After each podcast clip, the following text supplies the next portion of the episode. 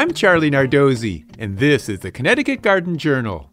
Blue hydrangeas can be stunning in Connecticut, especially along the shore.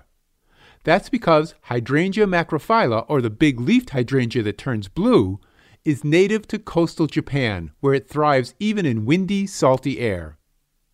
But not all gardeners are thrilled with their blue hydrangeas in their yard. The plants can flower sporadically, get big and unruly, and can be confusing to prune. But there are options beyond the traditional endless summer lines and Nikko Blue varieties. I recently went to a garden talk where I learned about some cool new hydrangeas. If size is an issue with your hydrangea macrophylla bushes, try Wedding Gown and Wee Bit Giddy. These varieties only grow 2 to 3 feet tall and wide, making them perfect for a small space garden.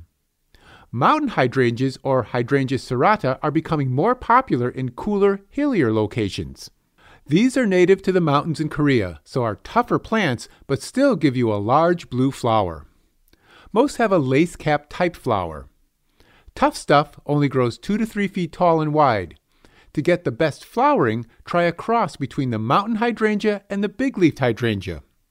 Let's Dance Can Do grows 3 to 4 feet tall, is hardy to zone 4, and produces flowers all along its stem in summer. Most big leafed hydrangeas are hardy in zones 5 to 9, grow best in part shade to full sun on well drained, fertile soils. Prune to shape and reduce height after the first flush of flowers. Add sulfur to lower the pH and get a deeper blue colored flower. Next week on the Connecticut Garden Journal, I'll be talking about tomato supports.